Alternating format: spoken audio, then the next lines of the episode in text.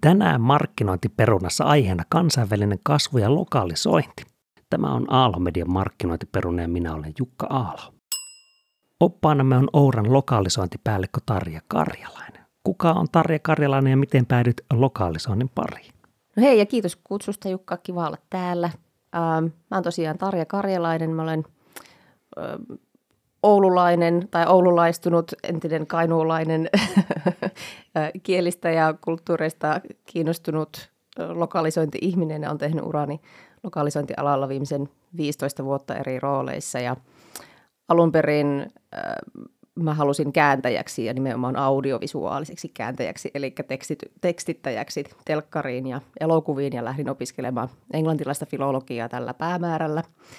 Ja oikeastaan päädyinkin sitten lopulta kääntäjäksi ja oman yrityksen kautta muutaman vuoden sitten teikin käännöstöitä, mutta sitten, sitten muutaman mutkan kautta ja ulkomaan reissun kautta päädyin sitten Englantiin projektipäälliköksi käännöstoimistoon ja siellä oikeastaan tutustuin sitten ensimmäistä kertaa lokalisointiin ja projektin hallintaan ja mitä tapahtuu tavallaan sen kaikille tutun käännösprosessin takana ja sitten kiinnostuin siitä ja, ja palasin takaisin Suomeen ja sitten löysin itseni softa-alalta lokalisointirooleista ja, ja nyt sitten olen tosiaan viimeisen kymmenen vuoden aikana omistautunut, omistanut elämäni lokalisoinnille niin sanotusti ja tämä on tämmöinen vähän niin kuin passion project mulle sekä työ.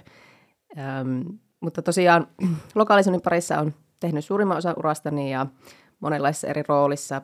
Lokalisointihan siinä mielessä mielenkiintoinen ala, että siihen mahtuu kaikenlaista. Se on samaan aikaan hirvittävän luovaa, mutta sitten toisaalta ihan käsittämättömän teknistä voi olla ja siinä voi tehdä todella monenlaisia eri uria ja, ja vähän niin kuin, että mihin keskittyy, että voi tehdä tosiaan vaikka markkinointia tai, tai sitten softaa ja mä oon sillä tavalla ollut onnekas, että on päässyt tekemään vähän kaikkea.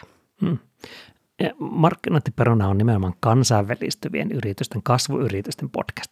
Ja, ja siellä nyt erilaiset ihmiset yrityksessä kuuntelevat ja miettivät, että no lokalisointi, kansainvälistyminen, kääntäminen, kielet, no kyllähän nämä kuulostaa tutulta, mutta että missähän vaiheessa ne tulevat minulle, missä vaiheessa ne realisoituvat minulle, niin, niin kertoisitko, maalaisitko meille hiukan sitä tilannekuvaa siitä, että, että no milloin se lokalisointi nousee sinne konkretian yrityksen elämään silloin, kun kansainvälistyvä yritys lähtee kansainvälistymään tai ylipäätään eh, lähtee kasvamaan? Se varmaankin, mä sanoisin, että siis mun, mun kokemuksen perusteella se, se lähtee siitä vaiheesta, kun kaivataan sitä kasvua. Ja sitähän lokalisointi on, ja sitähän kansainvälistyminen niin kuin käytännössä, sitä sillä haetaan. Se on, se on kasvua, ja se on, se on semmoinen hyvin tehokas kasvun keino myöskin. Että, että monesti ollaan vaikka aloittu sillä omalla kotimarkkinalla tai jollakin toisella markkinalla, joka on sille tuotteelle he, helpohko tai, tai looginen ensimmäinen paikka aloittaa. Ja sitten huomataankin, että, että tarvitaankin lisää ja meidän täytyy löytää sitä kasvua tämän markkinan ulkopuolelta. Ja siinä vaiheessa yleensä sitten hyvin nopeasti, jos se markkina ei esimerkiksi ole sitten englanninkielinen markkina, niin, niin siinä vaiheessa törmätään siihen, että no, täällä markkinalla kaivataankin sitä omaa kieltä. Tai tällä markkinalla tehdäänkin asioita hyvin erillä tavalla, me, tai me ei ymmärretä tätä markkinaa, että tämä, mitä me siellä yritetään tehdä tällä, mitä me ollaan tehty kotimarkkinassa, ei toimikaan, että mikä neuvoksi.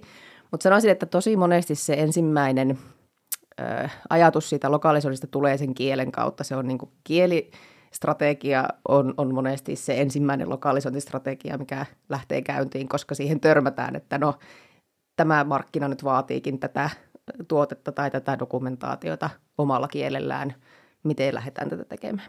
Hmm.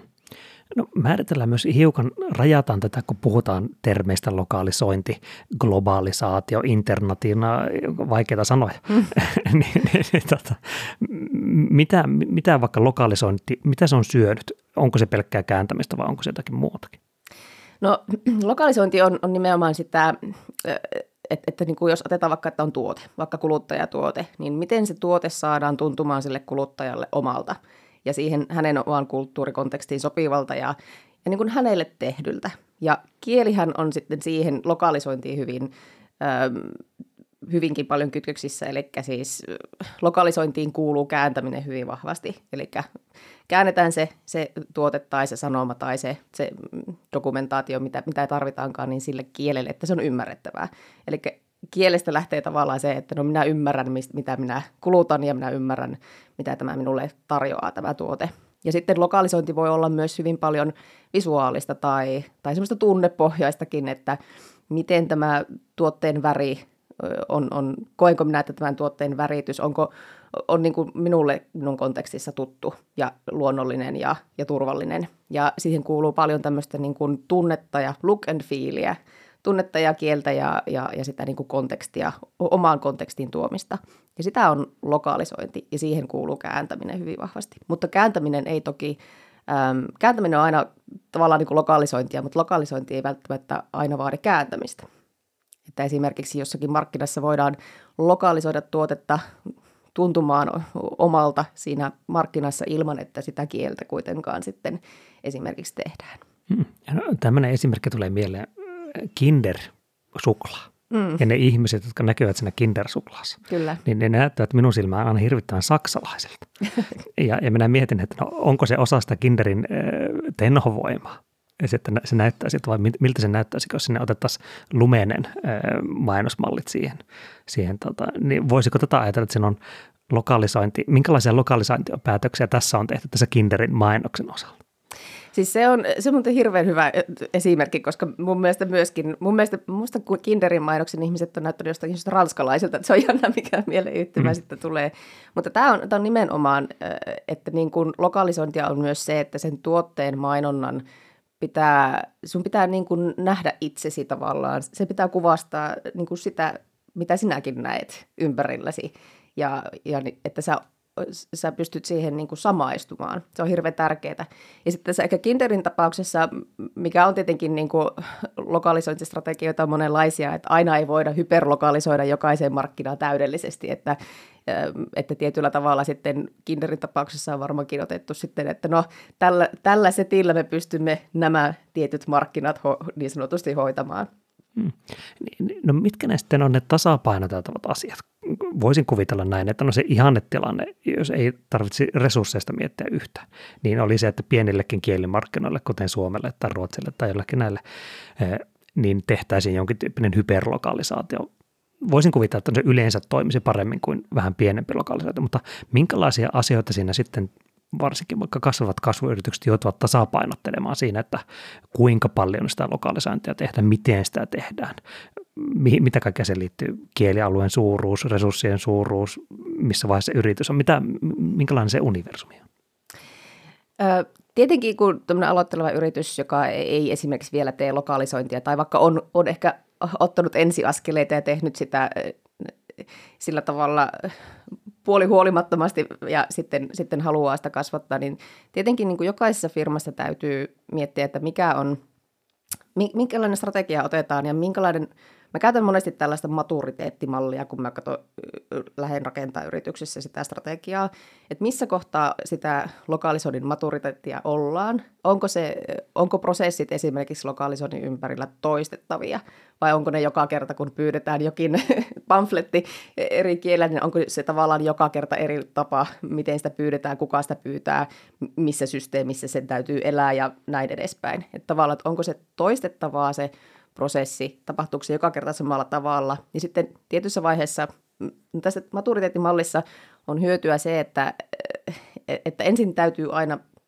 tietää se piste, mistä lähdetään, jotta voidaan tehdä se oikea strategia. Että ei lähdetä tavallaan liian isosti vaikka heti, että niin kuin ei ole olemassa mitään prosesseja, eikä vaikka buy-innia esimerkiksi yrityksessä sille lokalisoinnille, niin silloin ei parane lähteä niin kuin saman tien kaikki systeemit pystyy ja kaikki käännetään ja, ja tota, kaikki markkinat yhtä aikaa. Että sitä täytyy hyvin hienovaraisesti tutkia ensin sitä, että missä ollaan nyt, ja sitten myöskin hirmu tärkeää, että mikä se päämäärä on. Et mitä sillä lokalisoinnilla sitten, kun sitä aletaan tekemään, niin pitää olla joku tietty päämäärä tiedossa sillä yrityksellä, että tämä me halutaan sillä saavuttaa – että esimerkiksi jos, jos yrityksen päämäärä on vaikka regulaatio perustuva, eli me, meidän täytyy täyttää regulaatio X, jotta pääsemme markkinaan, niin silloin siinä vaiheessa, jos se on se tavallaan se päämäärä, niin silloin voi olla vaikea esimerkiksi alkaa lokalisointi tiimin puhumaan, että puhutaan tämmöistä kulttuurisesta niin kuin, että muokataan sitä sille kulttuurille sopivaksi ja tehdään tonaliteetti oikein hyväksi ja niin kuin asiakaskokemus erittäin päteväksi, jos tavallaan se goal on kuitenkin vaan tsekata se regulaatioboksi. Että on paljon sellaisia asioita, mitä täytyy alkaa kartoittamaan sillä toivottavasti sillä lokalisointitiimillä, joka perustetaan siinä vaiheessa, kun oikeasti sitten lähdetään niitä viemään eteenpäin. Hmm. No mennään vielä sinne, mennään, mennään kuvitteellisen yritykseen.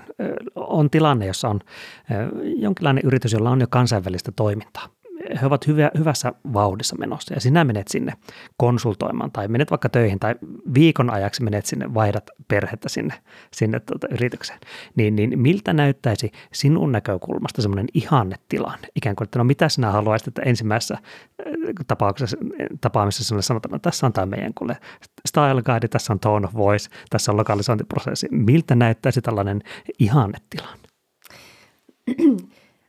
Mielenkiintoista on ehkä se, että, että, että mun ihannetilanne silloin, jos mä menisin yritykseen tavallaan konsultoimaan, niin mä en välttämättä kaipaisi, että he, he ei tarvi olla ratkaissut niitä kaikkia ongelmia.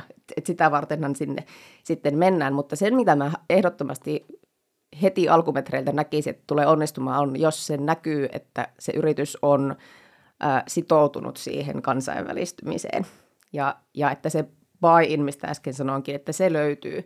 Ja jos juttelee eri ihmisten kanssa eri, sen organisaation eri funktioissa, niin, niin kaikista niistä pitäisi niin kuin tulla esille se, että me ollaan mukana tässä. Et lokalisointi on sellainen, että kun sitä lähtee viemään firmaan, niin ei oikeastaan ole mitä pidemmälle siinä mennään. Ei ole mitään funktiota, mihin se ei koskisi.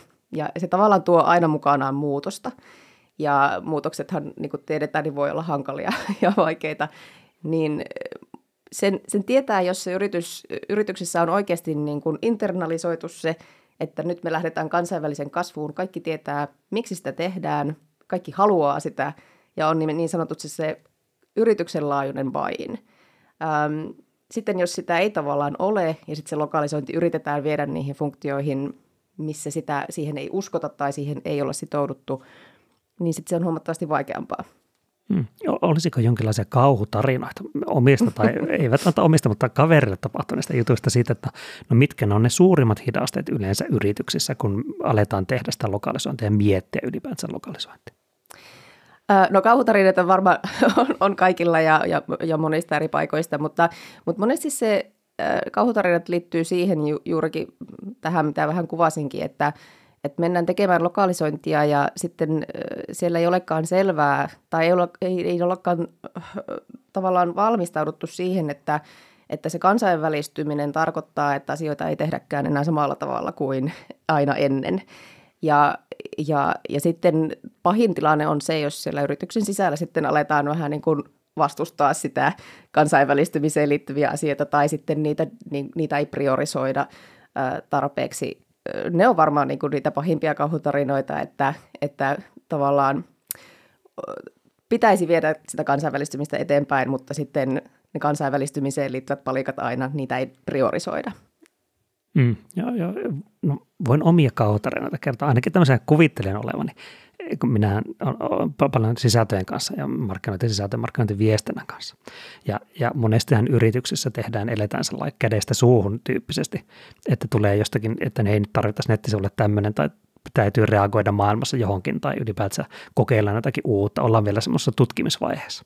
Ja silloinhan mennään hyvin nopeasti siitä ideasta käytäntöön. Ja jos tehdään vaikka suomeksi kotimarkkilla tai tehdään ikään kuin globaalisti, tehdään global Englishillä, mitä se sitten onkaan, niin se, silloin se jonkin verran toimii. Se pystytään handlaamaan se juttu, että tulee viestiä, twiittiä, Instagram-kommenttia, jossa sanotaan jotakin, niin siihen täytyy vastata. Mutta heti kun siihen laitetaan sitä lokalisointijuttua, niin sitten minä ainakin näen sen, että jos mitä enemmän sählätään, niin sitä enemmän se lokalisointi tuo siihen sitä kitkaa, tai sanotaanko mm. näin, että se tekee sen näkyväksi sen sähläämisen. Kyllä. Ja jos vain olisi mahdollista lopettaa sählääminen, niin lokalisointihan olisi hienoa. Ja joskus se lokalisointi voi olla se, se ajuri sille tai se tarve sille, että nyt meidän täytyy laittaa prosessit kuntoon. Meidän täytyy miettiä tätä, miettiä ne aikavälit, että ei nyt voida olettaa, että tunnin päästä on livenä jotakin, vaan siinä saattaa mennä viikko, ehkä puolitoista. Niin, niin tämmöisiä kauhutarinoita, joilla saattaa olla onnellinen loppukin. Kyllä vain. Siis ehdottomasti mä on, musta on kaikista palkitsevinta ollut, ollut aina nähdä se, kun tuodaan juurikin tätä vähän tätä kitkaa ja tuodaan sitä hankaluutta ja, ja sit se tuleekin tavallaan prosesseja, joita ei välttämättä aikaisemmin ollut niin kuin markkinoinnissa monesti, monesti esimerkiksi lokaalisoinnin tullessa, niin tuleekin tällainen vähän tiukempi aikataulutus ja, ja, ja täytyy ottaa huomioon se, että tässä tämän ideoinnin ja briefin teon jälkeen on vielä tosiaan tämä sitten niin kuin uudestaan vähän niin kuin tämä sama työ näille eri markkinoille ja, ja kielille. Mutta niin, niin palkitsevaa siinä on se, että sitten kun, sitten kun katsookin taaksepäin, sitten se alkaakin toimimaan. Ja sitten ihmiset omaksuu niitä prosesseja ja se tavallaan tietyllä tavalla vähän niin kuin sitten parantaakin sitten jopa sitä aikaisemman tiimin niin kuin työskentelyä tai tehostaa sitä. Ja lokaalisoinnissa mä myöskin niin kuin pidän siitä, mä oon hirveä prosessi intoilija ja, ja niin kuin mietin kaikkia tällä prosessin kautta ja, ja tota, ehkä, ehkä olen siitä ei aina niin hyvässäkään, mutta, mutta tota, se on hirveän mielenkiintoista, että pääsee katsomaan niiden stakeholdereiden prosesseja firmassa ja, ja miettimään, että – no miten siihen prosessiin ujutetaan tämä lokalisointi tai juuri tämä aikataulutus tai sitten tämä ylipäätänsä tämä niin globaali maailmankatsomus, miten, miten se ujutetaan siihen olemassa olevien prosessiin ja sitten nähdä, kun se alkaa toimimaan ja, ja sitten siitä tuleekin myös uusia hyviä prosesseja sille, sille tiimille. No, mennään sitten katsomaan käytännössä sitä ja ratkaistaan ehkä jollakin tavalla sitä ongelmaa jollekin founderille tai startup-henkilölle, joka nyt miettii, että no, kansainvälisille vesille täytyy mennä. Nyt on Englanti, eh, jotakin täytyy tulla lisää. Niin, niin onko olemassa sinulla tai maailmassa jonkinlaista semmoista mallia, frameworkia, se, seitsemän askeleen eh, kohtaa, jolla lokalisointi prosesseja tai kansainvälistymistä lokalisoinnin kautta yleensä lähdetään rakentamaan, jonkinlaista frameworkia löytyy? Siihen vähän tuossa viittasinkin, että, että on varmasti monenlaista frameworkia. Mä luulen, että niin kuin tähän väliin sanoin, että, että lokalisoinnilla ja markkinoinnilla on hirveän paljon yhteistä siinä, että löytyy aivan kaiken maailman työkaluja, hienoja ja, ja hyödyllisiä, mutta, mutta myöskin aivan, aivan hirvittävä määrä työkaluja, joka viikko tulee joku uusi konsepti, joka tavallaan niin kuin mullistaakin kaiken ja sitten sinun pitää omaksua se siihen omaan, omaan työhösi ja, ja on niin monta eri tapaa ja kaikki on sitä mieltä, että tämä on se oikea tapa ja, ja se on hirveästi tämmöisessä niin kuin jatkuvassa muutoksessa. Mun mielestä lokalisointi ja markkinointi on siinä mielessä niin kuin hirveän samanlaisia, ähm, mutta tota, äh, nyt sun pitää muistuttaa sitä mun mm. kysymystä. No kuvitellaan tämmöinen tilanne, että on, on yritys, joka on tehnyt englanniksi ja, ja, ja ikään kuin globaalille markkinalle, mitä se sitten tarkoittaa. Ja, ja sitten tulee ensimmäinen kielimarkkina. Sanotaan vaikka, että se on, se on vaikka Saksa. Saksahan on kiinnostava, iso, aika paljon porukkaa. E, en tiedä, mitä kaikkea sudenkuoppia siellä Saksassa on, mutta tota, kuvitellaan näitä, ollaan päätetty, että nyt lähdetään kohti Saksaa menemään. Niin, niin mitä kaikkea sitten pitäisi semmoisen päätöksen myötä, mitä lähtee eh, lokalisointipäällikkö miettimään siinä vaiheessa? Puhutaanko minä heittelen tätä, mitä mä kuvittelen, varmaan nettisivukäännöksi pitäisi olla ehkä jotakin materiaalia. Täytyykö paikalla olla joku henkilö, joka tietää, täytyykö olla QAta, onko joku, riittääkö se, että sukulaspoika, joka on kirjoittanut Saksan lukeen, vai tarvitaanko joku natiivi ja niin kuin kaikkea tämmöisiä. Niin, niin, niin miten se tapa lähtee siitä, kun ollaan tehty se päätös että nyt tänne mennään, niin mitä kohti sinne, miten päästään sinne, että siellä ollaan?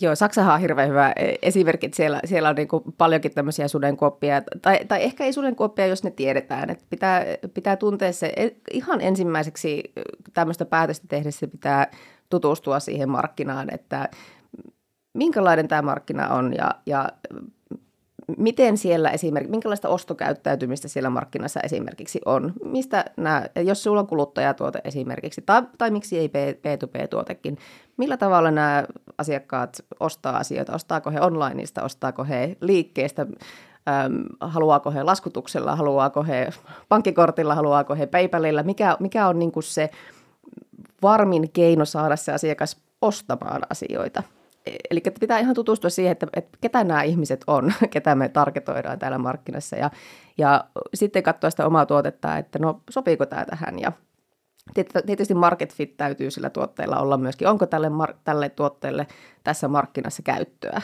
Ratkaiseeko tämä jonkun ongelman täällä markkinassa? Nähdään näitä perus, niin aika universaaleja, ei edes lokalisointiin pelkästään liittyviä asioita. Mutta sit, sitten lähti niin kuin syvemmälle tekemään ehkä jopa jonkinlaista markkina- tai käyttäjätutkimusta jopa, että millä tavalla ihmiset tässä markkinassa puhuu vaikka tämän tyyppisistä tuotteista, minkälaisia sanoja he siihen yhdistää ja, ja sitten luoda siitä se sun, sen sun tota, tarina ja tapa puhua sillä markkinalla.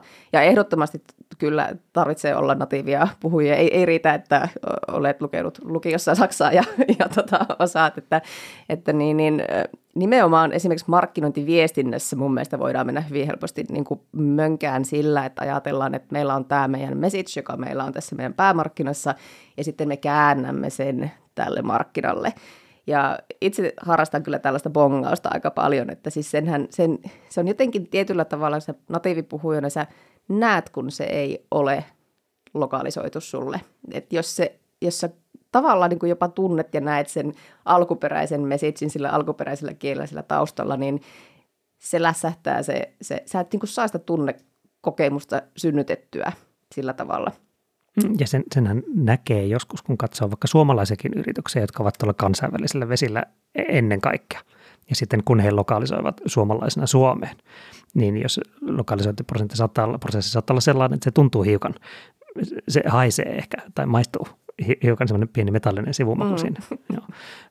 Voi mennä katselemaan suomalaisia brändejä netistä ja, ja laittaa vaikka at aalamedia tai jukka at aala.fi, laittaa vinkkejä tulemaan. Joo, joo vinkkipalkki. Kyllä vain. Mutta niin, mutta tässä kohtaa, siis sehän ei, sehän ei ole, ja tässä niin itse käännösalalla ja, ja lokalisointialalla pitkään olleena ja itse kääntäjänäkin, niin se ei, se ei tarkoita, että käännös on huono tässä tapauksessa, että se tarkoittaa, että lokalisointia ei, ei ole tehty. Et monesti niin, niin sitten kun, kun löydetään tällaisia niin sanotusti huonosti käännettyjä tai ei niin resonoivia markkinointilausahduksia, niin niissä helposti niin käännetään katse siihen, että no kääntäjä on tehnyt huonoa työtä tai käännös on huono.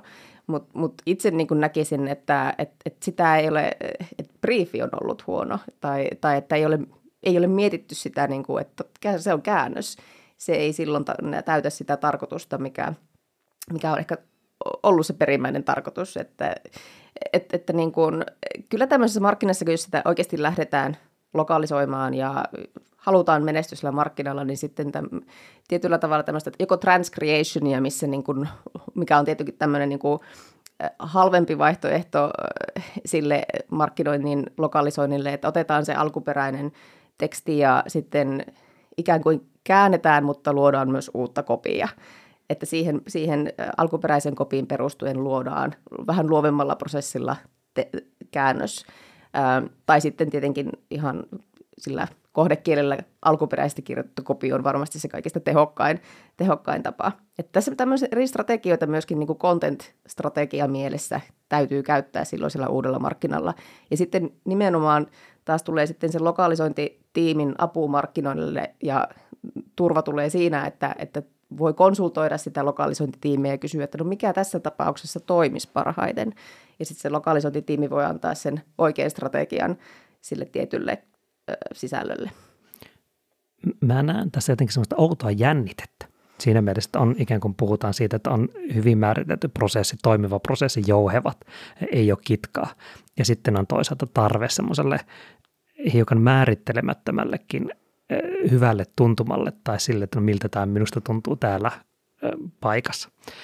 Ja, ja no, mahdotaan vielä tähän se ikään kuin minun mielikuvissa sellainen täydellinen prosessi on, on se, että on, on, on selkeät aikataulut, on selkeät yhteistyökumppanit, mieluusti vielä niin yhden luukun taktiikalla otetaan mm. täältä kaikki, otetaan käännös, otetaan QA, otetaan äh, newsletterin, HTML, embeddaus, sama, kaikki samasta paikasta mutta se, se jännite tulee sitten siinä, että, että minusta tuntuu, että tuollaisen putken päästä todennäköisemmin tulisi sellaista hiukan, no ei aivan optimaalista, niin kuin hyvää varmasti, mutta että ei aivan täysin optimaalista sellaista, että jos lähdettäisiin juuri tälle markkinalle tätä tavoittelemaan, niin, niin miltä tämä jännite tuntuu? Ikään kuin se, että yritetään samalla prosessilla mahdollisimman iso kattavuus saada versus sitten se, että yritettäisiin tiukempi kattavuus jollakin vaikka tämmöistä transcreation tai jollakin muulla tavalla. Siis se on ihan, ihan totta. Tässä on ehkä niin juuri, ju, juuri maalautuu vähän sitä niin kuin sen lokalisoinnin ja kansainvälisen kasvun rakentamisen niin kuin, äh, timelinea, että, että, että siinä alkupäässä, kun investoinnit ei ole niin suuria ja ja ei ehkä ole niitä resursseja sisäisestikään. Et monesti ihan siis varmasti sekä lokalisointitiimit aloittaa yleensä monesti yhden ihmisen tiiminä, itsekin olen sen, sen pari kertaa tehnyt, ja sitten se ehkä kasvaa, ja sitten markkinointi on vähän samalla tavalla, että siellä voi olla ehkä, ehkä niin kuin yksi ihminen, tai sitten, ja sitten se kasvaa hitaasti, ja sitten, sitten monesti tämmöinen kansainvälinen kasvukin annetaan vähän niin kuin yhden ihmisen harteille monesti siinä alkuvaiheessa, että no niin, teepä sinä sitä, sitä kansainvälistymistä nyt sitten, kaikki mitä siihen liittyy. Äh, niin, niin, niin aluksi varmaan tämmöinen äh, tavallaan one-stop shop-tyyppinen ajattelu on siis se, se, millä aloittaa, koska resurssit on niin pienet ja on hirveän helppoa esimerkiksi vaikka käyttää tällaisia agentuureja, jotka tarjoaa näitä kaikkea ja sitten se säästää sulta aikaa ja, ja rahaakin, että sä pystyt keskittämään sen sinne. Ja tämä on se, mistä on itsekin lähtenyt tosi monesti liikkeelle äm, ja on nähnyt firmoja, joissa se lähtee näin. Ja sitten kun se kypsyy se, juurikin tämä maturiteetti siellä firmassa, on ehkä enemmän resursseja, on, on nähty niitä tuloksia, no nythän tämä toimii ja nyt aletaan skaalaamaan, niin sitten se monesti silleen vähän niin kuin voi hajautuakin, että, että no lähdetäänkin miettimään, että no me, tämä on ihan hyvää, mitä me saadaan, mutta, mutta nyt me pitäisi saada vähän parempaa ja sitten lähdetään hakemaan semmoista spesiaali, spesiaalimpaa palvelua ja ostetaan ehkä niin kuin tämmöisiltä enemmän äm, yhtä asiaa tekeviltä firmoilta, että ostetaan tältä firmasta nyt tätä, tätä vaikka tätä audiovisuaalista kontenttia, sen lokalisointia ja ostetaan täältä firmasta nyt sitä vaikka markkinatutkimusta ja, ja sitten täältä toisesta taas sitten sitä käännöstyötä ja että tavallaan semmoisia spesialisoituvimpia ähm, tekijöitä tulee sitten mukaan siinä, niin kun sen yritys kypsyy. Toki on monenlaista eri tapaa tehdä. Toki, toki moni yritys, vaikka olisi hyvinkin kypsä lokalisoinnissaan, niin voi silti käyttää tämmöistä niin kuin yhden, yhden ison palveluntarjoajan niin kuin palveluita. En, en sano, että se on väärä, mutta monesti sitten tämmöinen niin kuin hajautuminen alkaa siinä vaiheessa, kun aletaan kypsyä, kypsyä siihen lokalisointiin joku founder siellä pyörittelee karttapalloa ja miettii, että minne me lähdetään seuraavaksi ja, ja katsoo samalla Exceliä ja miettii, että no mitä resursseja, minkälaisia resursseja olisi ainakin hyvä olla mielessä. Puhutaan ehkä jonkinlaista, no puhutaan budjeteista, puhutaan henkilöistä. Minkälaisia resursseja, sanotaanko vaikka semmoisen niin hyvin alkavaan, mutta pienehköön lokalisointiprojektiin tarvittaisiin? Kyllä mä siis ainahan voi aloittaa siitä yhdestä. Siis sekin on mun mielestä hirveän hyvä alku se, että, että, että niin, niin yritys palkkaa sen ihmisen, joka on dedikoitu siihen tehtävään. Et monestihan siis alkuvaiheessa on myös, että otetaan joku ihminen ja annetaan hänelle 20 prosenttisesti sitten muun työn ohella, että tee sitten myös tätä lokalisointia. Ja, ja siitä se monesti lähtee ja sitten, sitten hoksataan, että no, tämä on aika iso juttu ja tähän tarvitaan, tarvitaan ihmisiä.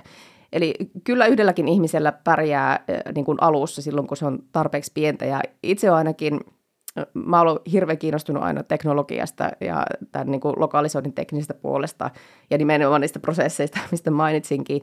Ja mun mielestä siis nykyään on ihan, ihan käsittämättömän hienoja työkaluja siihen, että miten, miten lokalisointia voidaan hallinnoida ja, ja voi tehdä useitakin kieliä tavallaan yhden ihmisen voimin. Ja, ja, ja tietenkin sulla on ne sun partnerit sitten siellä ulkopuolella, jossa ne kääntäjät on töissä ja, ja, ja tota, josta tulee sitten se tavallaan se, se, se käännöstyö, mutta niin sen teknologian avulla ja sitten niitä prosesseja silleen fiksusti sovittelemalla, niin pystyy kyllä pärjäämään pienelläkin tiimillä. Mutta sitten tietenkin kun kasvetaan, niin sen täytyy sen tiimin kasvaa sen mukana. Että on hirveän harmillista nähdä monesti siis se kansainvälinen kasvu tyssää siihen, että, että tiedetään, että, että tällaisia ja tällaisiakin asioita pitäisi tehdä ja tämän, tämän tarvitsisi kasvaa. Halutaan hirveästi skaalata lokalisointia, mutta sitten se tiimi, tiimi jätetään erityisen niin pieneksi. että silloin sillä ei ole mahdollisuuksiakaan keskittyä sitten, sitten siihen skaalaamiseen. Mutta että voi aloittaa pienesti, mutta pitää niin kuin muistaa sitten myös skaalata sitä, sitä resurssimäärää ja henkilömäärää. Ja, ja tietenkin työkalut on todella tärkeitä. Ähm, sanoisin, että jos, jos ei panosta aluksi siihen henkilöstöön, niin työkaluissa ei kannata kitsastella. Hmm. Lappeenrannan suunnalta minä kuulen pientä piipitystä. Joku siellä huutaa, että Jukka, Jukka, kysy, kysy niistä työkaluista, kysy muutamia nimiä. Niin, niin, niin minkälaista työkaluista, minkälaista wow-efektejä, onko, onko heittää jotakin nimiä tai jotakin, joita me voitaisiin mennä sitten netistä vähän katselemaan? Ilman muuta. Käännös, käännöstyökalujakin on, on siis aivan, aivan hirvittävän monta ja, ja niissäkin monenlaista eri koulukuntaa, mutta nykyään siis, mä monesti sanon sitä, että mä oon hämmentynyt siis viimeisen viiden vuoden aikana tapahtuneesta kehityksestä lokalisointityökaluun, käännöstyökalujen ää, osalta, että siis tavallaan kaikki on nykyään ensinnäkin pilvessä tietenkään, mikä ei ole niin kuin, mikään, mikään niin kuin ihme juttu monelle, mutta niin kuin lokalisointialalla se on, oli aika käänteen tekevää, kun, kun työkalut ei ollutkaan enää lokaalisti sun koneella, vaan ne olikin siellä ää, pilvessä. Ja sitten, että reaaliaikaisesti pystyttiin kääntämään, niin tämä oli niin kuin vielä viisi vuotta sitten sellainen aika, aika semmoinen uusi juttu. Ja, ja mutta sanoisin, että niin kuin esimerkiksi lokaalise, phrase, nämä on tämmöisiä niin kuin aika, aika tota, isoja ja, ja hyvinkin laajalti käytettyjä, varmaan niitä suosituimpia työkaluja tällä hetkellä. Ähm, ja niissä työkaluissa tärkeintä, mitä itse ainakin kun työkaluja äh, etsin ja, ja tota, harkitsen ja kokeilen, niin Nykyään joka näiden työkalujen täytyy pystyä integroitumaan ihan mihin tahansa toiseen työkaluun. Ja se on sellainen, myös sellainen muutos.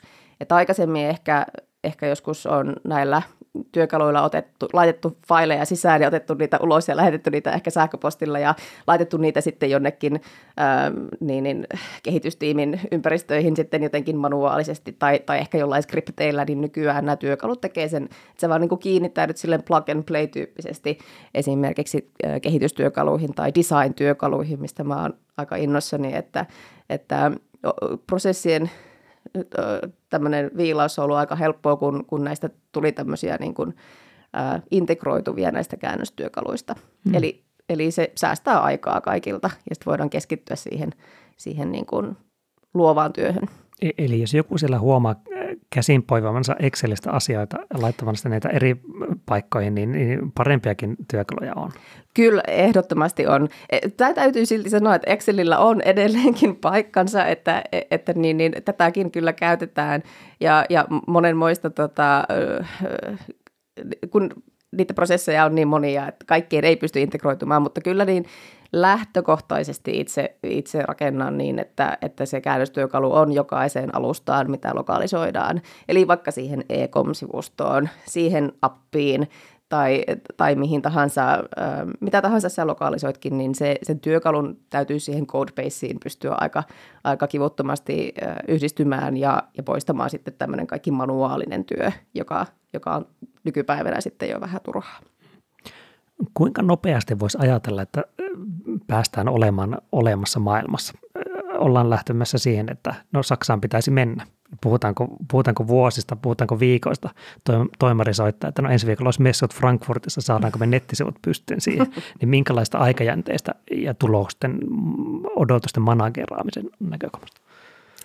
Nettisivut on yksi sellainen, tota mun, mun, mun aivan lempipuuhaa on, tai mä en, mä en nykyään pysty edes niin kuin shoppailemaan webissä ilman, että mä tsekkaan sen web-sivuston niin kuin internationalisoinnin heti, heti, että onko se tehty ja, ja millä tavalla ja pystynkö, pystynkö tota, niin, niin, ostaa omalla valuutallani ja, ja onko se kivutonta ja huomaanko edes, että kun, kun se tapahtuu, että ähm, mutta niin, niin web-sivuissa on, siinäkin on hirveän monesti niin kun web-sivua lähdetään, jos nyt vaikka ajatellaan, että tämä yritys X on nyt päättänyt lähteä Saksaan, monestihan se web-sivu on jo olemassa, ja hyvin usein ikävä kyllä sitä ei ole suunniteltu lokalisoitavaksi sitä web-sivua.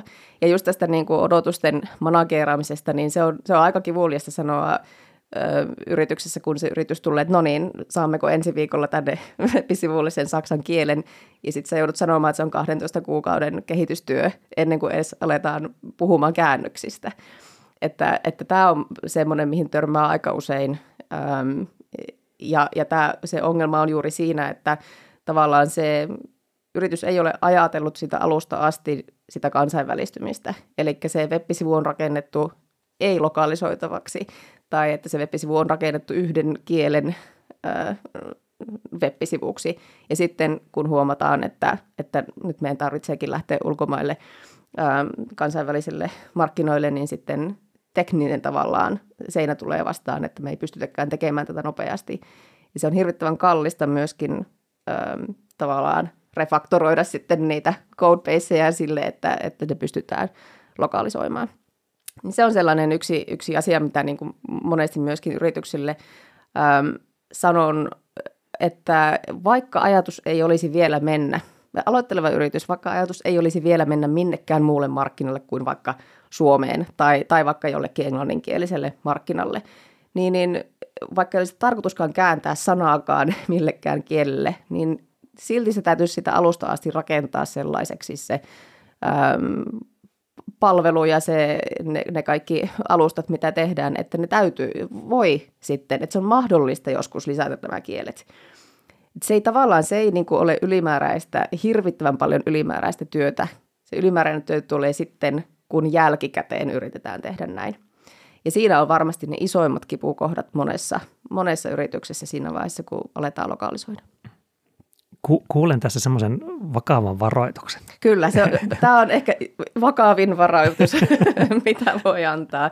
Et, ja siis muutenkin tässä kansainvälistymisessä ja, ja lokalisoinnissa ja sen, että et, tavallaan mä haluaisin vähän väittää, että jokainen yritys, esimerkiksi jokainen suomalainen yritys jossakin vaiheessa jollakin tavalla kansainvälistyy. Et vaikka siis, vaikka olisikin oikeastaan vähän niin kuin riippumatta mikä tahansa se, se palvelu tai tarjoama onkaan, niin sitä aina tarvitaan. Me ollaan kuitenkin myös ihan kansainvälinen maa, Suomi, että ei, ei täällä niin kuin pelkästään suomen kielelläkään nykyäänkään. Meillä on myös toinen virallinenkin kieli.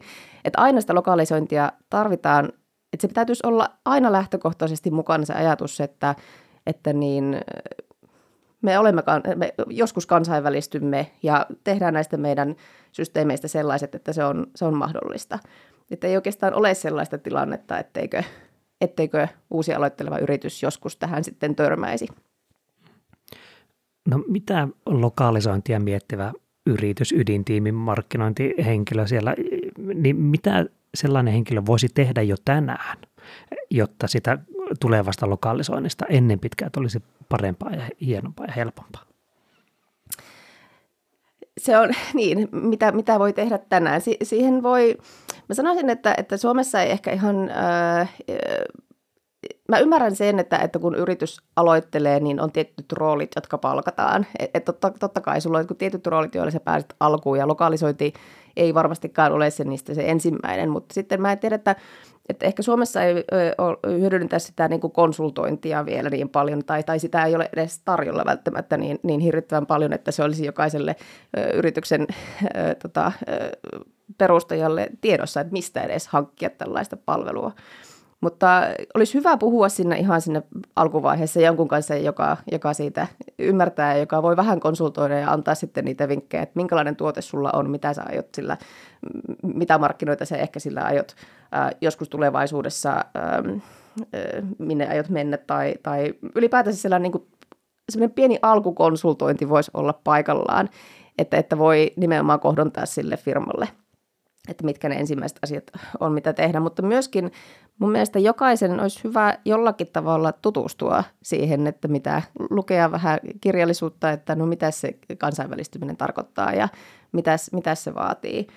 Um, mutta myöskin sitten mä sanoisin, että siinä vaiheessa kun palkataan ihmisiä, niin olisi hyvä palkata ihmisiä, joilla on kysyä vähän niissä kysymyksissä ihan sama mihin rooliin, ei, ei, ei edes lokalisointirooliin, vaan vaikka koodareita tai vaikka asiakaspalvelijoita tai, tai markkinoijia, että, että onko kokemusta kansainvälisen tuotteen tekemisestä ja minkälaista kokemusta on. Ja ehkä ajatella sitä niinkin, että palkataan paljon eri rooleihin ihmisiä, joilla on kokemusta kansainvälistymisestä, eikä vaan oleteta, että palkataan sitten yksi ihminen, joka tekee sitä kansainvälistymistä.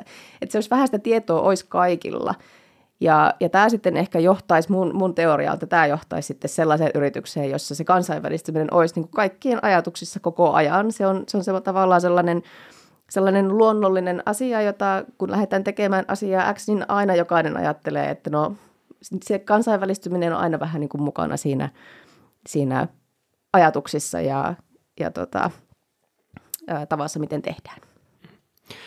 No me olemme vakuuttuneet, olemme ottaneet vakavan varoituksen, tai mikä sitten oli, olemme ottaneet sen huomioon. Olemme valmiita menemään LinkedIniin etsimään Tarja Karjalainen sieltä laittamaan konnektointipyyntöä. Niin onko LinkedIn hyvä paikka vai onko jotakin Kyllä. muuta paikkaa, mistä sinua löytää? LinkedIn on, on, on oikein hyvä paikka, sieltä, sieltä mut löytää.